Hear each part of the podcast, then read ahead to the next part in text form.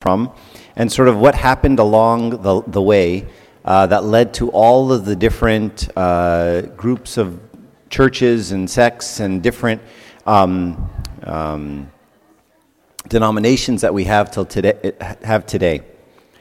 So, okay, you can't see anything. All right, so basically, let's start with the very beginning. Um, what's the birthday of the church? Who knows what the birthday of the church is? Huh? Other than Mark Melick? Because no one heard him. The birthday of the church, when we sing happy birthday, candles, cake, it's the Pentecost. So the Pentecost is sort of when the church began. Let's see if there's anyone I can tell to. Sherry, could you just make just hit people? Okay, um, that's recorded. Um, so the Pentecost is the birthday of the church, right? And we all know the story of the Pentecost. The Holy Spirit descends upon the apostles, and the apostles um, start speaking in different languages. I, I, just, I'm so easily distracted. It's H, ADHD, I think. Um, and one of the most important, one of the most important features of the, of the Pentecost is basically the fact that they all speak in different languages. And I think this is very important, and I'll tell you why I think it's important, is because when they did speak in different languages, the first thing God did when He established the church was take language off the table. And this is important, right? Because even though language is, is, what, um, is what characterizes a people, and language is, our ident- is an identity of a people, right? So when I go to a different country, and someone's speaking, and then I hear someone speak English. You know, if you've been in Japan for a month and everyone's speaking Japanese, and then you hear someone speak English, you're like, oh, you're an American. And it feels great. I remember I was even in Australia for a long time, and I heard someone speaking American English. And I said, You're an American. And we just started talking about America. And he's like, From Kentucky. But it doesn't matter. Right? So, what God wanted to do was to take language off the table and say language actually doesn't matter because that isn't your identity now. Your identity is you're my son. And you belong to this group, and your kingdom is not of this world, and it doesn't matter what boundaries or borders you happen to be in, the kingdom is, is a different kingdom. And so sometimes we forget this lesson and we think that the language is somehow connected to God. And in fact, every religion has done this, right? If you go to the the, the Catholic Church, they'll tell you Latin is the language of God. And the Greeks will tell you Greek is the language, and we'll tell you Coptic is the language, and the Muslims will tell you the Arabic is the language. And everyone's got it, and the Jews are, it's Hebrew. And of course, the disciples probably had a good argument for Aramaic. And everyone can claim to have the language of God, which just happens to be my language, by the way. And it works out nicely. And so it's important to note that God is beyond language, and I don't have to worship Him in one language, right? And I have to worship Him, I, I need to worship Him in the language I can understand. So that's the beginning of the church. And from there, all of the apostles are energized, and they start. And they start spreading the word, and everything is great until when? I don't know if it's on there or not. I, I can't even read it. I know you can't. So, what happened in around 67 AD. Anyone know? Nero burned down Rome. Why is this significant? Inta Amar Habibi. Why is this significant? Because once Nero burned down Rome, who did he blame on the fire? Negi, can you just smack everybody? Just smack. Um, that's also on the recording. Oh, it's not on the recording? Whew, good, I said some bad things. It's a problem. Yo, oh, I'm not going to start over. That's torture. For you guys, for me, uh, it's like sending a message at 2 in the morning. Um, okay, all right. Okay, so hi, I'm Mark. Um, it is recording. Okay, so today we're going to talk about the history of the church. So after the Pentecost, we have the first major incident is Nero burns down Rome in 67 AD. And when he burns down Rome, he blames the Christians. Why is this important? Because once he did that, he started a wave of persecution against the Christians. So from 67 AD, there are 10 emperors, sequential emperors, that one after the next persecuted Christians, right? So all of the martyrs that we have around the church, most of the martyrdom that happened in the church happened in those first few centuries, right? So St. Mina and St. George and Abu Sefein and St. Damian and all of these martyrs and all half the stories in the Synaxar of this emperor that doesn't like Christians, they're all from those first few centuries, okay? When there was a ton of martyrdom. And this characterized the church as one of the strongest times in the church's history, okay? Which is really interesting. And it's also very relevant to today. Why is that? Because I want you to think about what I just said. The church was being persecuted. And when I mean persecuted, I don't mean like we're persecuted today, like if I'm at work and I say I'm a Christian and people say, oh, that's gross. Okay? That's not persecution, right? Persecution is, you know, you have the full weight of the Roman Empire trying to kill you. And it is punishable by death. Right? And the way they used to do it in the early centuries was they, if they suspected you as a Christian, they'd follow you. And they'd follow you on a Sunday, and they would try to follow to find out where you're praying. Now, does anyone know where Christians prayed in those first few centuries to avoid detection? Huh? Catacombs, right? Underneath the ground. You know what a catacomb is? It's like an underground chamber or a room or a place where you buried people. So all the dead people were there. So they're praying around a bunch of caskets. And that's where they had liturgies because you couldn't hear them up top. So they all would go down to these catacombs where nobody was because nobody hangs out at around caskets generally. And they would pray liturgies there and so eventually, what they, the Roman Empire would do is they would try to follow somebody, follow them down to the, the casket, right? Then they'd kill everybody. But most importantly, who would, who would they try to kill? The bishop. Because if you can kill the bishop, you can strike the shepherd, you can kill the community. And so they would try to figure out who the bishop was, because back then there weren't very many priests un- until later when the church got larger, right? So if you can kill the bishop, you know, so every, almost every bishop that was ordained in those first three centuries, it was kind of a dual ordination. You're going to be ordained bishop and martyr. And that's pretty much how this ends for you. Okay? And so most of the bishops ended up martyred, right? They would just find them and they'd kill them. Okay? Which is quite different from today. Now, why is this important? Because the church was being persecuted by the full strength of, of soldiers with swords and the church had never been stronger than that time. All of the martyrs that we have in the church came out of that period. All of the strength that we have of the church came from that period. Okay? In fact, the beginning of the last emperor of the 10 emperors that I mentioned, who's the last emperor? Does anyone remember? The worst one. Diocletian. Okay? Diocletian was the 10th and the worst emperor, and he killed more Christians than all of the other nine before him combined. And his reign started in 284 AD. And that's why the church started our calendar, our Coptic calendar starts in 284 AD, because we want to start at this guy's, the start of his reign. Because it's when his reign started that the church really got strong. And because of that persecution, the purity of the faith was very, very high. And it was very good. Now, I want to go back to what we're just talking about. Is a persecuted church a good church or a bad church? Is it good to have persecution? Should we worry about persecution? Should we go into a country and say, let's change all the laws so that they don't persecute us? We don't want to be persecuted. That's not necessarily our objective. In fact, if you look at the Christian church, we've been persecuted pretty much since 67 AD, and it really hasn't stopped. And whether it's communism or Islam or you name the thing, Christians have been persecuted. And that's kind of good. We'll talk about why that is in a second. Okay? So the persecuted church was a very strong church until when? Who knows?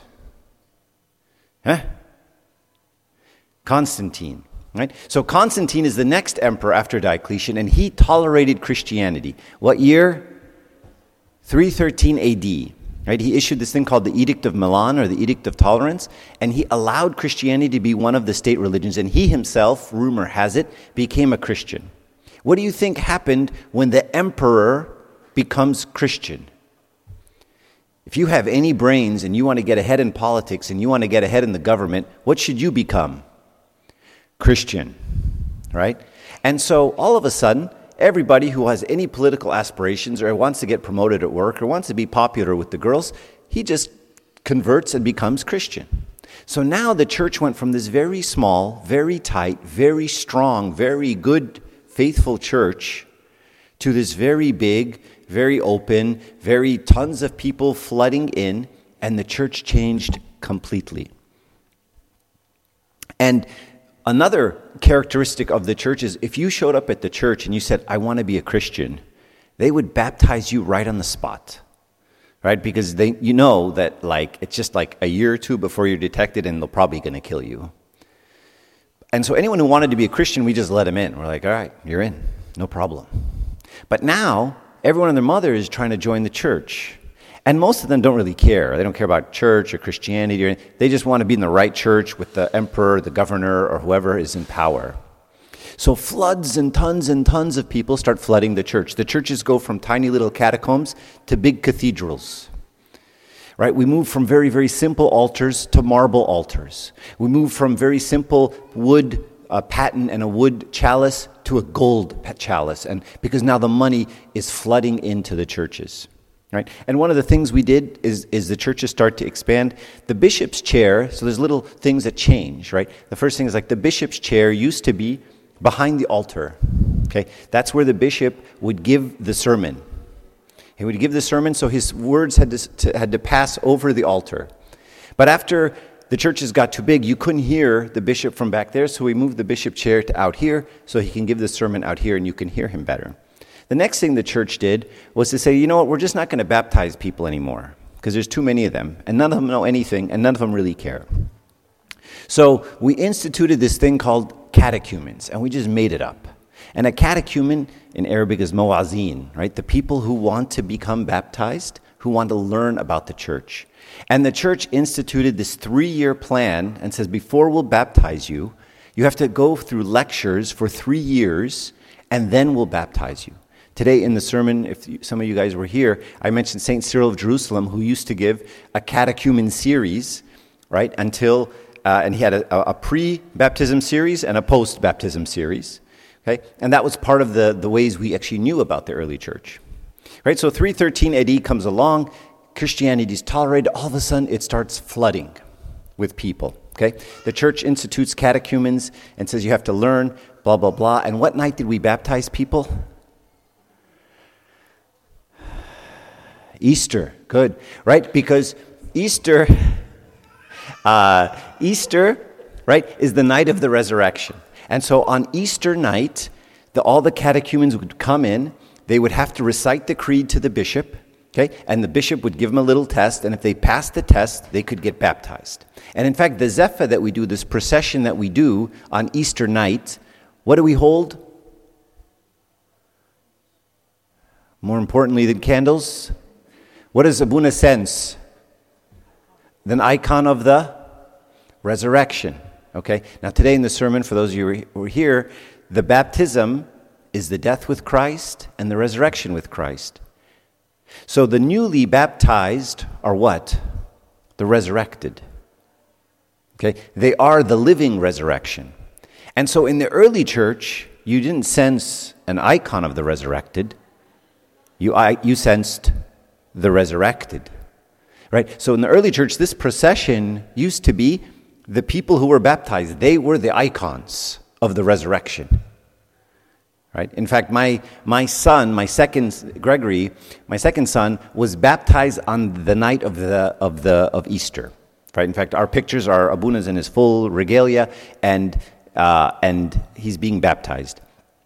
And he was in the procession, right? Because that's the traditional way. And I remember Arabuna gave a sermon and talked about that this was actually the traditional way, and when we ran out of people to be baptized, we had to use an icon to replace them right? But it used to be people who were being censed because they were the icon of the resurrection.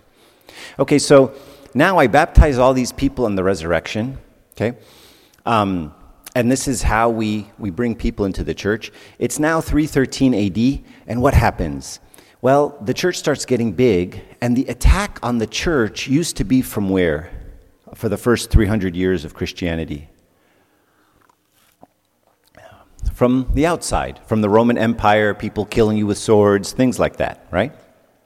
Well, once Christianity became legal, you can imagine where the attack came from the inside of the church.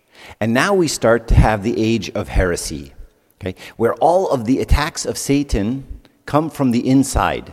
They come from whom? Worse people, clergy. Right? So they start coming from the bishops and the priests, the patriarchs. These are the heretics of the church right? And the attacks of Satan are these ideas that really weaken the faith of the church. So we have the three councils, right, that we uh, adhere to in our, in our Coptic church. Who remembers which ones they are? First one?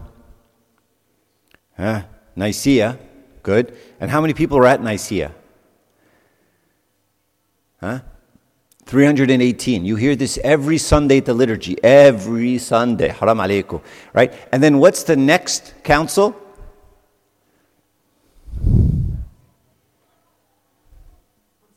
Constantinople, very good. And how many are at Constantinople? You hear it every Sunday.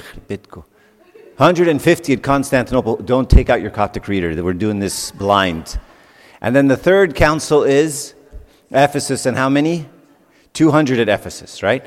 And now for extra credit, what years were the councils? Nicaea was in 325 AD. Good. Constantinople was in 381, very good, not really. And Ephesus was in 431. Okay? So those are the three main councils. The first uh, council, the Council of Nicaea, the most famous council, we have the arch heretic. What's, who's the arch heretic? Arius, the only heretic any of us know, right? Arius, he denied the divinity of Christ. And then in the second council, the Council of Constantinople, what was the heresy? Who is the heretic? Macedonius, right? And he denied what? the divinity of the Holy Spirit. Right? So the first council was the Son, that Jesus isn't God. The second council was the Holy Spirit wasn't God. Okay? And then the church went through a process. We debated, we argued, we discussed, we did research, and we figured this all out. And then the church left us a roadmap and said, just so that we don't ever have to do this again, the next time someone says that Jesus is not the Son of God or is not God or that the Holy Spirit is not God, they left us a document. Who knows the document? The creed, right? It's called the Nicene Constantinopolitan Creed, as a matter of fact. So the first part of the creed, we believe in one God, God the Father, Pantocrator, light of light, true God of true God, begotten, not creator, of one essence with the Father. That's the first part. That's the part about Jesus. We said that in the Council of Nicaea against Arius. And then the second part we added on a few years later. Yes, we believe in the Holy Spirit, the Lord, the giver of life, who proceeds from the Father. That second part was added in Constantinople. So you take the two parts. We have the first part for the, for the, for the Son, the second part for the Holy Spirit. Okay, and then the third council comes along. And who's that? Who's the heretic there? Nestorius. And what does Nestorius believe? Huh? Very good, right? So that, that, uh, that Jesus was born as a man and then became God later. Right? It's a, it's a reasonable hypothesis. And when, does anyone know when Jesus became God? In his, in his uh, heresy? On his baptism, at the Epiphany. Okay?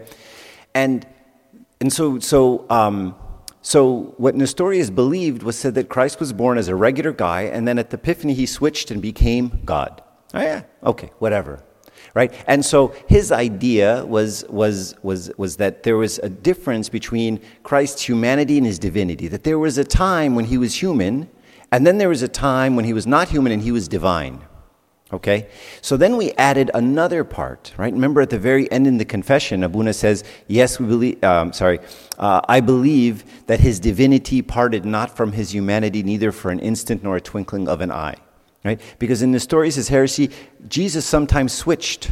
Right? He became God, but then when he wept over Lazarus, clearly that's not God. That's just a man who wept. And when he had pain on the cross, that was, you can't crucify God, you had to crucify a man. Right? And so he would, he would look at times in the gospel and say, okay, now that's Christ the man, that's Christ the God, that's Christ the man. And he kind of went through and did some of this stuff. And he adopted a term called the Christokos, right? What do we say in the church about St. Mary? Theotokos, right? What does the word Theotokos mean? More specifically, right? It, it, theo means God. Tokos isn't just mother, bearer of God, birth giver of God, right? In Arabic, it's better. the one who gave birth to God. Okay? Now, why, why, do we, why do we pick such a specific word? Because if we just say mother of God, well, is my mom the mother of an Archie?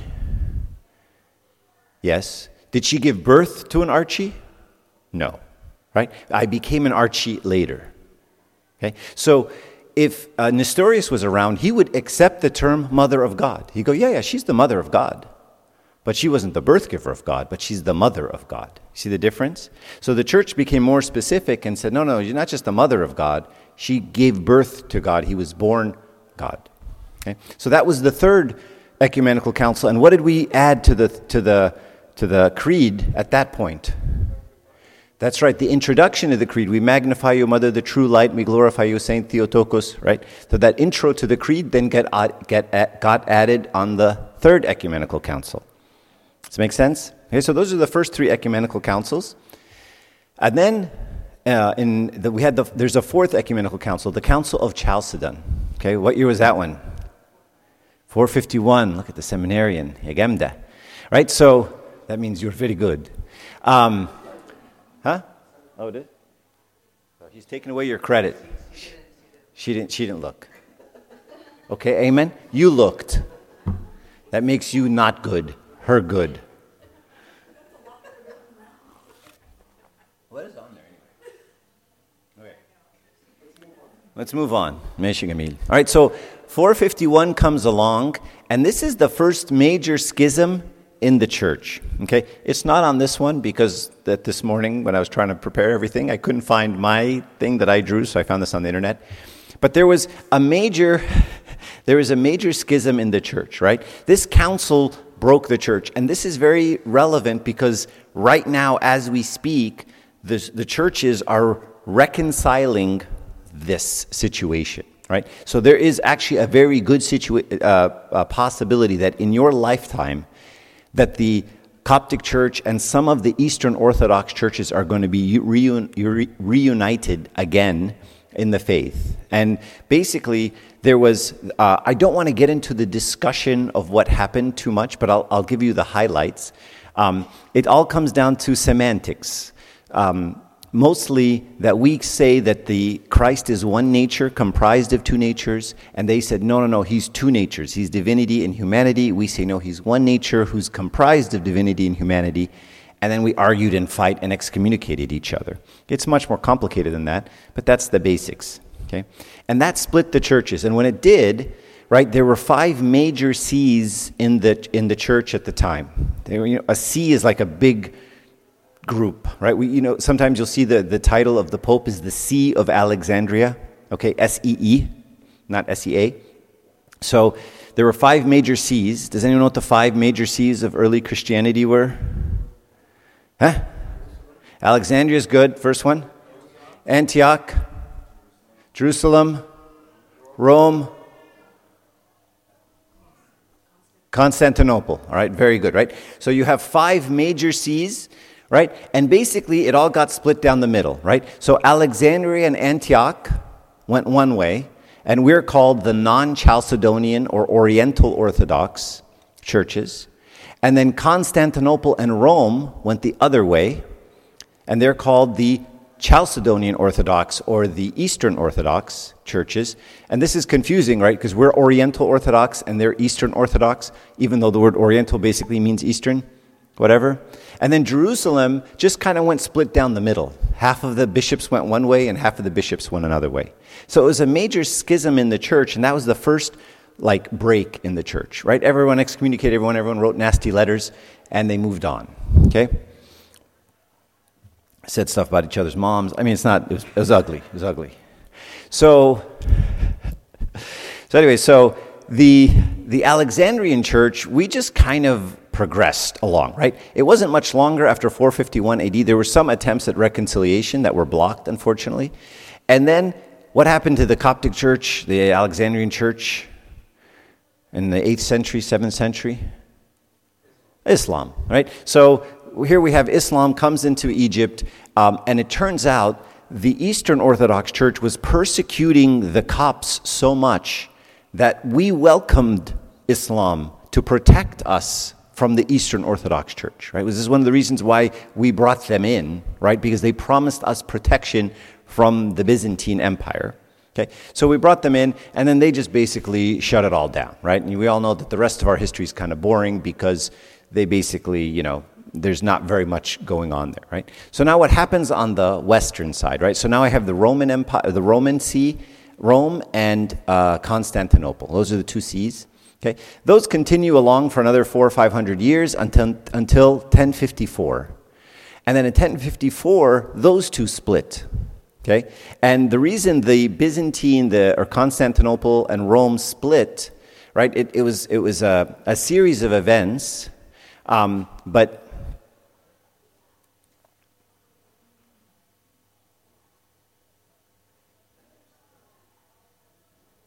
Oh, that's what happened. Okay. No, no, it's no. I was just I was getting my dates mixed up. Um, so those two split, and some of the things that they split over are actually differences that we have till today. Which is the first one was the marriage of priests. So in the Roman tradition, they started not marrying priests. And in the Constantinople tradition, the Byzantine tradition, they continued, as we do, marrying priests. So that was the first thing. And to this day, the Catholic, Catholic priests are not married. The second difference was um, uh, leaven in the Orban. Okay? So, as you know, we put leaven in our Orban, it's fluffy. Uh, in the Catholic Church, they're wafers, there's no leaven in there. Okay? And so, what basically happened there, and, and this is kind of a long, um, uh, uh long topic, but basically, uh, Catholic scholars started studying when the, when the Last Supper was, right? And so you remember that the Last Supper, they, they prayed Passover first and then they had the Last Supper. Well, you know that in Passover, you're not supposed to have any leaven in the house. So they argue that that Passover, that there was no leaven. That means the Orban that, that, that Jesus used was unleavened. Okay? And if you if you look into it, it's kind of it's it's kind of confusing because the Gospel of John, the one we rely on, kind of makes it sound like it was after the Passover.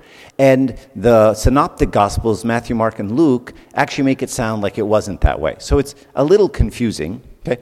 And our argument is very simple that it's, it's kind of tradition, right? We've been doing this for a thousand years. Someone would have noticed by now that we were doing it wrong. And basically, you know, to come along in the 11th century and say, wait a minute, we've been doing it wrong for 1100 years is kind of foolish, right? Uh, so that's one thing. And then there's something called the filioque, which is simply an addition to the creed, which is, is, is uh, we'll, we'll, not that important. We'll talk about it. We can talk about it later. Um, so, anyway, those things split Constantinople and Rome. And then they went their way. That was 1054. Uh, what then ends up happening is um, in, in, uh, in 1204, um, I'm trying to remember who sacked Constantinople.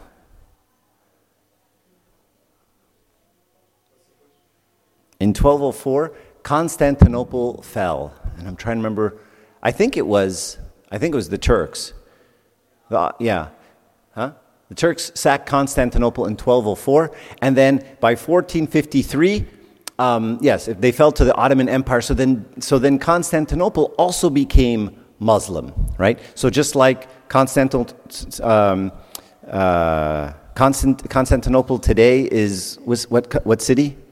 Istanbul, right? So Constantinople fell. It became Istanbul in 1453, and then ended up becoming um, Muslim. Turks. Um, and that's why, you know, you have a, a, a, church like Hagia Sophia, that's now a mosque, right? And if you go to Turkey, to, if you go to Istanbul, it's full of churches that all look very Byzantine, okay? But then they all have the two um, like the two little towers, the Muslim towers.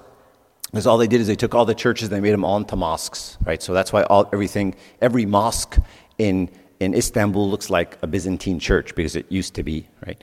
Um, and so that, that kind of happened. But then the Western church, once, once uh, Rome broke from Constantinople, Rome started to get very, very progressive, right? And start to make a lot of different changes in some of their theology, some of their beliefs, things that we don't really agree with all that much. Like one of the things is the, the Pope of Rome, if he issues a certain kind of decree, can be what's called an infallible decree. Decree, not he's not infallible, but that the decree becomes infallible. So even if every bishop and every cardinal disagrees with him, that still goes through, right? So that's something that the Orthodox Church doesn't really like. There were some things about the Immaculate Conception of St. Mary that they didn't like, things about purgatory we don't like. And so there were some additions to theology that happened in the Catholic Church uh, during that period. That's the filial filioque. So that was back in like the 11, uh, that was one of the reasons for the earlier. Um, the red shoes. We don't have red shoes. We have black shoes. Black is holy. Um, see? Holy.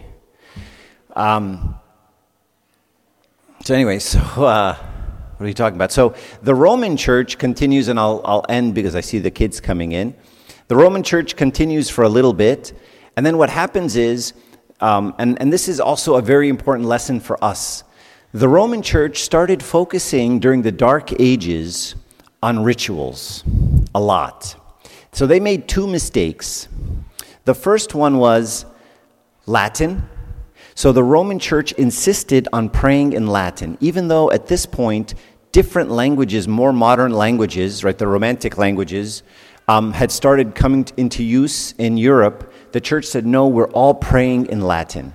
And what that did was, is it devastated the spiritual life of the church because a lot of people would go into the church and not actually know what was being said by the priest. And then the second issue with the Latin church in that period was politics. They started getting very, very close to the Roman Empire and the Roman emperor. And now the Pope and the emperor were buddy buddy.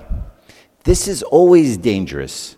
And I just want to point out these two things because we see them in the Coptic church. Insisting on a language that people don't understand and second, politics. It's always dangerous for clergy and politics to mix. We are much better as, as clergy when we are persecuted and in a position of no power, right? Because then we can say with St. Paul, as, as Jesus said to St. Paul, My grace is sufficient for you, my strength is perfected in weakness, right? So clergy do really well in weakness. Clergy do very badly when we have power especially if the Pope and the Emperor are in cahoots, right? And it reached a point where when the Emperor, the political head of Rome, was crowned, who did it? The Pope crowned him Emperor, right? So now think about this as an emperor, right? You want people to follow you, right? In fact, you want to have several crusades where you go and you kill a lot of people to, to, to acquire land. What's the best way to do it? I mean, if you're a smart emperor, what do you say? God wants us to do it, right? We need to go take that land, not because it's a lot of rich farmland and there's some natural resources and I want to take these people's land. You say, God wants us to have this land. Let's go fight for God. And then you get the, the, the, the, the, the Pope to go along and say, yeah, yeah, God really wants us to have that land. Let's go get it, boys right? And that's why the Crusades would start off with a cross, right? I mean, they're going in, a bunch of soldiers going in killing and doing all kinds of really, really horrible things, but it starts with a cross, right? And we unfortunately saw this even in this latest Russian Ukraine thing, right? Where you see the Russian Pope kind of going along with, with um, Putin, Putin telling him, yeah, yeah, tell the people, right, that we got to, you know, we got to get Ukraine because of their position on homosexuality. This is a religious war, Okay? So there's danger there, right? And, and sometimes we get real excited when, you know, the mayor comes and comes to our church and we're like, oh, you know, the governor knows Emba Serapion and, you know, the mayor of Irvine comes to our, our, and we get real excited, but we have to be careful, right? They're just politicians and they roll over and they're corrupt usually. Okay, that's how they became successful politicians, right? And so it's not something we really get encouraged by, right? We, we're much better when you persecute us, right? That's our, that's our place. That's what we're kind of used to, right? We shouldn't be out looking for power, especially political power, right? That's not where we thrive as a church. So those are the two things that destroyed the spirituality of the, of the Roman church, right? They're praying in Latin. The priests became political figures. It's all about power. And then all of a sudden, someone named Martin Luther comes along and rightfully so says, you know, there's no spirituality here. And he posts his 95 Theses on the door of the church. And if you read his 95 Theses, he's got a good point in most of them, right? He made some really good points. Yes, the spirituality has been devastated in this church, and you are ritualistic, and you, you're just following the letter of the law, and there's no love here, right? In fact, the Catholic Church would even tell people don't read the Bible we will read the Bible and we'll tell you what the Bible says. Don't think for yourself. We will interpret for you because you don't know how to think. Right? It was a control thing. Right? And you know, the bishops were selling plots in heaven, these things called indulgences. Was horrible, right? If you gave the bishop a bunch of money, he'd say, okay, I'm going to reserve heaven, a, a spot in heaven for you. Right? And we all know that you have to just get, you have to give money to archdeacons for that. Um, and I'm accepting Teslas um, and stocks that have appreciated in value. Um, and so this kind of corruption in the, in the Catholic Church led to its devastation in its spiritual life. Martin Luther breaks off, and now we have a big issue, and this will be my final issue, which is once you break off from tradition, tradition is kind of like an anchor on a boat, right? Yeah, it kind of sucks sometimes, but at least it keeps you in place. And once you cut the chain on the anchor, your boat's all over the place, right? Wherever the wind takes you. So Martin Luther breaks, right? And then John Calvin breaks. Martin Luther starts Lutheranism, the Lutheran Church. John Calvin starts the Calvin, Calvinist Church, right? Zwingli starts another church. And next thing you know, we have church after church after church after church after church right? And if you start counting the Methodist and the Baptist and the Anglicans and the Episcopalians, right? And then they start subdividing. Next thing you know, you have thousands of different churches. And every single time someone doesn't like what someone else said, I mean, John Calvin and Martin Luther, very close, they each started their own church, named after them. Dangerous, right? And so even though the tradition was kind of choking, it also kind of kept everybody in place. And so what you find is the church now subdividing, and there are over 5,000 different Protestant sects now, each one believing something different. And if you don't like what someone believes or what that particular church believes, you just start your own.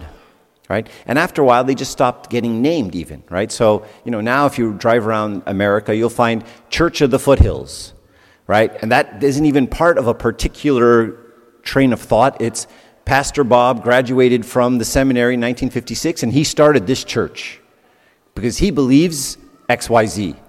And then I go and I go, hey, I believe XYZ. He believes XYZ. I will join that church because that's the church that follows what I think. Right? And again, you see this kind of reversal.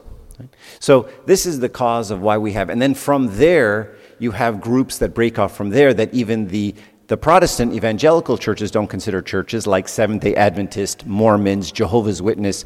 The Mormons, Jehovah's Witness, and I think the Seventh day Adventist all deny the divinity of Christ, as a matter of fact, right? So all the Protestant churches don't even believe them, acknowledge them as churches either. And so now this is the situation we have today where you have lots of different sects. The Oriental Orthodox families uh, and the Eastern Orthodox families, the Catholic family, and then the Protestant family. Anybody have any questions? Sorry, I know that was a lot of information. Fadl.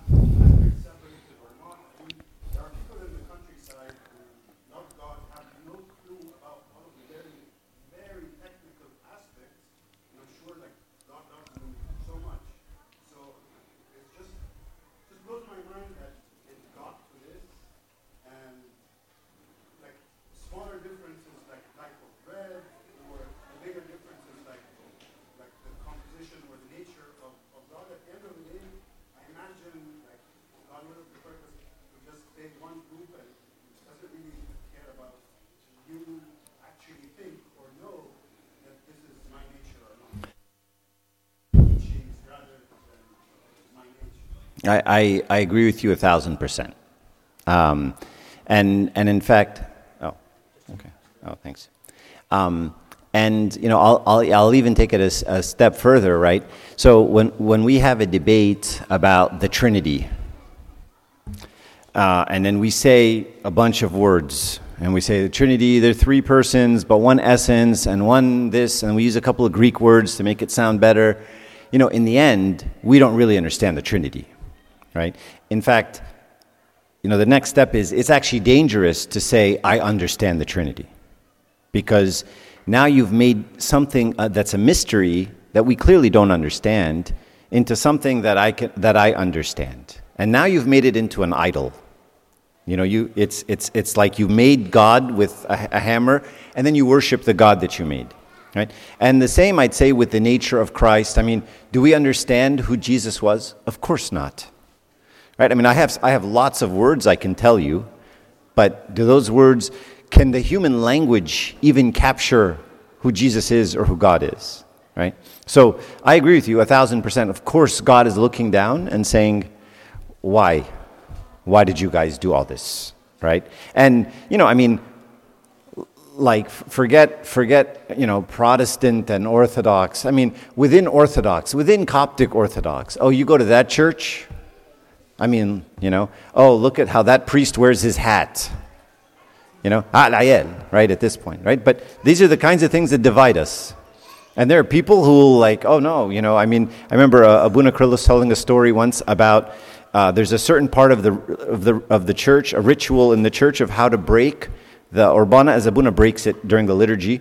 There are some people in the Coptic church who think you have to take this piece and put it there, and there's some people, oh, it's, it's blow versus not blow and and you know he went to another church another group uh, from another monastery and they saw him not blow and they lost their minds. Like how could you not blow? And they're like oh well i learned at Emba Bishoy. Oh Emba Bishoy does it wrong. Those people are crazy heretics. I mean and you have these people getting really upset. They're both coptic. They're both priests right? I mean you know, you take the world, right, and you're just a, you're a little sliver, and yet I can find a way to divide myself from you because you do this one ritual. You learned it this way, I learned it this way. We love to do this stuff. It's silly. I agree. Any other questions? Yes. Um, can you just comment on uh, the, the terminology of monophysites or monophysitism and how, how, I think my understanding is that we're misclassified as that. Uh, and, um, if, and if it was a simple misclassification of the Oriental Orthodox, how come over 1,500 years? How come they, what? How come over 1,500 years they couldn't uh, find a way to resolve this simple. So your question is the opposite of his question. yeah. um, so uh, what, what he's talking about is when we divided with the Eastern Orthodox Church, they said that we're one nature and we said they're two natures. Well, the story obviously is more complicated and I'm kind of glossing over it. Um, but when they said that we're one nature, there was a guy named Eutyches. He was a heretic who believed that Christ was just one nature, but that he was just divinity. Okay? And in his words, he said it's like taking um, his humanity dissolved in his divinity. All right? And he said it's like taking a drop of ink and putting it in the ocean. And that's how dissolved the humanity is in the divinity. So Eutyches said that Christ was just God. Okay? And through a series of political events, um, we started, uh, we had some uh, connection with Eutyches. In Arabic, it's Yutahi. And ultimately, when we said one nature, the other, the, the Eastern Church said, Oh, you say one nature, Eutyches says one nature, you're both heretics. Okay? Now, so they called us a monophysite, and we, uh, mono means one, and physite means nature. However, in Greek, there is the word mono, the word one has, there's several different ones, okay? So if I say something is mono, that means it's one, but it's singular one, okay? But if I say I'm Miaphysite, um, uh, Maya is also one, but it's a combined one, right?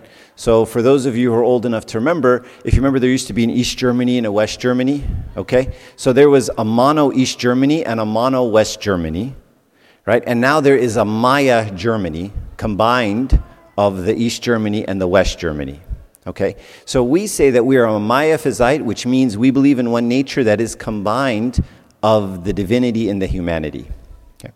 Um, and they said two natures, and again, this gets complicated because Nestorius also said two natures, right? And if you remember, Nestorius was 431 AD, this is 451 AD. A lot, that's only 20 years, and a lot happened in between.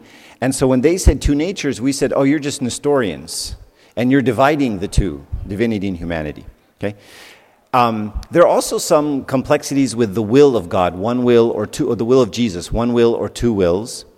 Um, and so why wait 1500 years? I think a lot of it is um, the division, I think, at the time was more influenced by politics and that sort of thing, right? People are people, right? Even if they're bishops. Archdeacons don't do these things, but the bishops do. Um, and so there's, there's, there's turf wars, there's territory, there's just ego, right? And unfortunately, that started the division right? And even to this day, right? So when, when we get together with these other groups and we debate and we discuss, and they say, hey, just, okay, let's just leave the history in the past. What do you think? And they say what they think. We say, what do you think? And we say what we think. And oh, we say the same thing, right? That's not the problem. The problem is, what are we going to do about the history? Right? You excommunicated me and I excommunicated you and we said nasty things. Right? So now the problem is, well, are you going to accept Chalcedon? Right? Now, in our Coptic community, if you say the word, I accept Chalcedon, there will be someone who will kill you, right? On Facebook, at least, okay? So there are people are like, I will die before I accept Chalcedon, right? Our martyrs, you know, people, or their teeth were his beard was pulled out, and they give you emotional stories that they may not even be true. Um, and so there's a lot of, a lot of politics there, right? And also, if you tell the, the monks at Mount Athos that they, uh, that you want to accept a, a Miaphysite, us, they'll be like, they'll, they'll rent their garments on the spot. They'll say, we will never join with the Coptic heretics, you know? So there's just a lot of history, and people get very emotional about these things, uh, and that's causing the problem, right? Is how do we deal in a consistent fashion with with um, these things. And the way that Emba Serapion and this council has done it recently is they basically say, uh, let's not talk about what was said, let's talk about what your interpretation of what that council believes, right? And do I accept your interpretation of what the council said, right? So you meet a Greek theologian today and you say, tell me what Chalcedon said. And they say, they said XYZ. I'm like, all right, I agree with XYZ. Okay, so I agree with your interpretation or your yeah, interpretation of Chalcedon. And I don't have to agree with Chalcedon, but I can agree with your interpretation of Chalcedon, so you and I can take communion, right? So it gets this complicated, you know, these guys sit in rooms and, you know, not, i I, could say something very inappropriate, but Nagy started the recording, so. But it would have been funny. I'll, I'll, I'll just let you know that. It was good. I'll tell you later, Sri. Any other questions that are opposite of you know these two questions, and then we can. Uh... All right, glory be to God forever. Amen. Thank you, guys. Let's uh, pray real quick. Make us order to say with all thanksgiving, Our Father who art in heaven, Thy kingdom come, Thy will be done. Give us this day our daily bread.